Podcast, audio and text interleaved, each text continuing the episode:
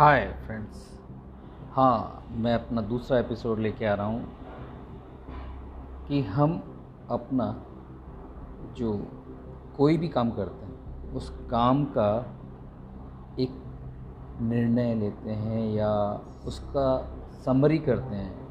Right word is the summary now so summary जो हम करते हैं, उसमें हम, हमारा फोकस उसमें कमी की ओर देखना होता है।